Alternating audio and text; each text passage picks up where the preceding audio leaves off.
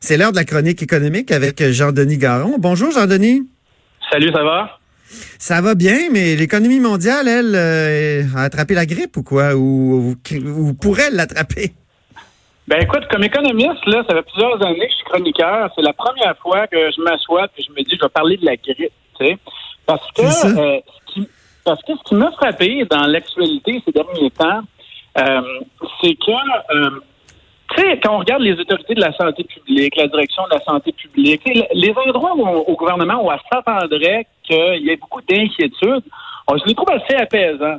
On nous dit qu'il n'y a pas, bon, il y a un cas de contamination ici, que c'est bien contenu, c'est pas arrivé euh, encore au Québec. On, fait partie de l'endroit, peut-être un des endroits au monde où, on se pense les plus isolés de la crise mondiale, la grippe. Et en même temps, puis en même temps, nous arrive une, une, réaction d'un ministère euh, qui n'est pas le ministère de la Santé, qu'on n'avait absolument pas prévu, qui est le ministère de l'Économie. Alors, c'est le ministre Pierre Fitzgibbon, c'est ainsi qui est le plus inquiet de, de, de, euh, de cette pandémie possible de grippe. Moi, j'ai trouvé ça quand même très intéressant parce que ça nous montre qu'on est vulnérable à beaucoup d'autres égards que, euh, euh notre santé, en fait. Ben, le cycle de, de hausse ou de croissance est, est, très long. Là. Ça fait très longtemps qu'il n'y a pas eu de récession, de vraie récession. Donc, euh, trois trimestres euh, de suite avec euh, une, une, baisse carrément des, des, des, des PIB. Et, et, et, là, on se dit, on a la grippe. Puis aussi, au Canada, en plus, on, pourrait ajouter le blocus ferroviaire. Est-ce que c'est pas une sorte de tempête parfaite pour, pour faire déprimer l'économie canadienne? Ben, ben, d'abord, tu mets le doigt sur plusieurs choses. D'abord, c'est vrai qu'on est dans un, euh, un, sinon le plus long cycle de croissance qu'on a eu depuis euh, quoi, presque la fin de la Deuxième Guerre mondiale.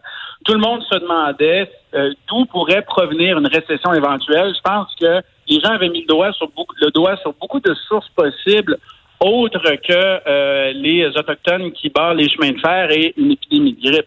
Maintenant, ce qui est intéressant là-dedans, c'est que ce qui est important de dire, c'est que le Québec, on est vulnérable à la grippe. On est vulnérable à, euh, à ces chocs-là sur l'économie. La première raison qui peut expliquer ça, c'est euh, les ressources naturelles.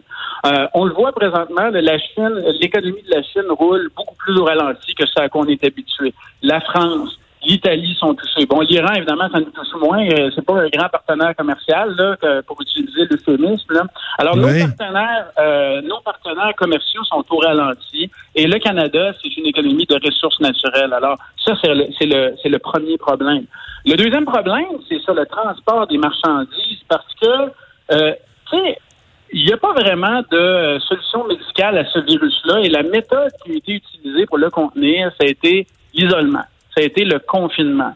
Alors en Chine, évidemment, c'est pas l'État le plus démocratique euh, sur Terre. Ils ont été capables de mettre des mesures très, très fortes, d'isoler des villes au complet, des pans de leur, de leur économie au complet. Et ça, ça a des effets importants sur le transport des marchandises. Et pour le gouvernement Legault, le Québec doit être une petite économie d'exportation. La stratégie de croissance du gouvernement Legault, les espoirs qui fondent sur euh, l'avenir économique du Québec sont fondés sur l'exportation. Alors, ça fait de nous une économie qui est particulièrement vulnérable et c'est pour cette raison-là que le ministère de l'Économie chez nous est pas mal plus inquiet que le ministère de la Santé.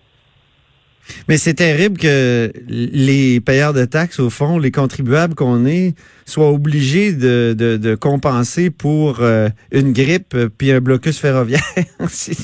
ben, écoute, il y a, y, a, y a, beaucoup de choses tristes pour le, pour le payeur de taxes de façon générale. Oui, c'est ça. Ça, ça, ça, c'en est un. Mais tu sais, le gouvernement n'a pas encore annoncé exactement quelles mesures seraient mises en place. Ce qui nous a été dit, la semaine passée par le ministre, c'est que Québec pourrait mettre en place, s'il en sentait le besoin, et peut-être même à courte échéance, ce qu'on appelle un programme de prêt 911. Alors, tu, sais, tu parles de prêts oui, d'entreprises, par exemple, qui avaient des entreprises qui ont des stocks à exporter, puis là, ils sont pris avec ça dans les entrepôts, euh, par exemple, des, des, des, entreprises qui, à très, très court terme, peuvent avoir des problèmes de liquidité ou de stock là, dû à la stagnation de l'économie mondiale. tu sais, tu parles du... Euh, parles du payeur de taxes, mais ça, c'est un, c'est, peut-être un cas où le gouvernement doit sauter dans la mêlée parce que quand tout ralentit, quand il y a énormément d'incertitudes, d'abord, on, me dit, même, même à la Banque du Canada, présentement, le, le, la, la, saveur, les teneurs des discussions ont beaucoup changé depuis deux semaines. Alors, quand ça devient systémique comme ça, c'est pas vrai que les banques vont sauter dans la mêlée, traiter à court terme à nos entreprises pour leur permettre de survivre, parce que les banques sont sujettes au même risque. Alors, c'est peut-être une, bonne occasion pour le gouvernement d'intervenir dans ce cas-là, mais on n'a pas les détails, mais, ce qu'on sait, c'est que le ministre est sur le gun, ça, on le sait. On n'a pas les détails du programme 911. Que, que en tout cas, est-ce que c'est toi qui l'as appelé 911 ou tu as, entendu parler de ça? ou? Ça a été, euh, bon, on l'a, appelé 911, ça a été, euh, c'est le journal qui l'a appelé comme ça, mais c'est vraiment un programme de, tu veux, ce sera un programme de, de prêt d'urgence, tu sais.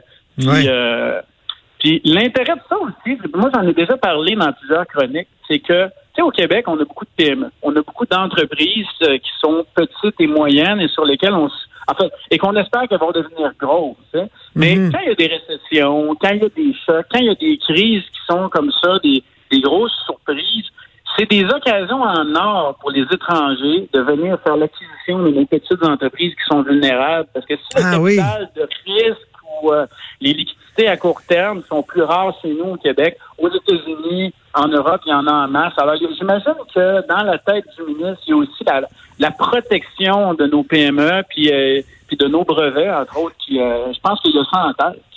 Oui, ça peut être une sorte de, nationalisme économique qui, euh, qui s'impose à ce moment-là, de, protéger quelques fleurons, petits ou grands. Ben, ça fait partie de la politique industrielle. Puis, tu sais, Antoine, on a parlé de bon, on a parlé des subventions à Bombardier. Bon, combien de grosses entreprises ont bénéficié de, de, subventions puis d'aides, ça a mal fini, puis bon, ça, ça, ça a fait scandale un peu, mais mais tu sais, pour, pour, euh, pour certaines petites entreprises qui ont besoin, qui ont besoin d'une coupe de centaines de milliers de dollars à très court terme parce qu'ils sont pris avec leur stock, parce que l'argent rentre pas, qui ont pris des risques, c'est quand même, euh, il y, a un coût pour le Québec de, de, à ce que ces entreprises-là puissent couler, euh, faire l'objet d'acquisition euh, à très, très court terme. Mais je pense, je pense que le ministre a ça en tête. Mais tu sais, tout le mm. point, c'est de dire, tu sais, euh, au Québec, on a, au, Canada, tu sais, on, on, bon, on a les États-Unis au, au, sud, mais on est, tu veux, bien protégé. On a un bon contrôle de l'immigration. On a un très, très bon contrôle des frontières avec les Américains. Jusqu'à maintenant, évidemment, il y a eu des infections au Canada. On a un bon système de santé. Ça a été contenu. Il y a eu une seule infection qui semble pas être un gros problème au Québec. Mais notre économie, elle, est ouverte. elle est ouverte au maximum et on veut continuer à ce qu'elle soit ouverte. On veut continuer à exporter. il faut comprendre que quand le Tu es en train de nous dire que l'économie est moins vaccinée que les gens. Ben, L'économie est moins vaccinée que les gens. J'ai ça avec un, un, collègue qui fait du commerce international chez nous à l'UQAM, puis et ce qu'il nous dit, les vrais malades chez nous, présentement, c'est nos entreprises. Il y en a plusieurs qui risquent de s'amasser au lit avec la fièvre, puis qui ont besoin de médicaments. Puis pour l'instant, Québec a annoncé ses intentions, mais on n'a pas encore les détails. Mais c'est ça qu'il faut comprendre, c'est que les gens qui pensent qu'on n'est pas touché font l'erreur, font une erreur. On n'est pas touché directement par ce virus, mais clairement, là, au niveau des exportations, des ressources, des chaînes d'approvisionnement, de nos partenaires commerciaux, euh, on est dans une situation précaire. Tu sais que l'Italie a commencé. Oui, on est dans une situation précaire, Jean-Denis, mais, mais quand même, on a tellement euh, des, des bonnes finances publiques que au fond, euh, si on dépense quelques millions, voire euh, plus, centaines de millions pour aider nos entreprises, c'est le bon temps. C'est le bon temps.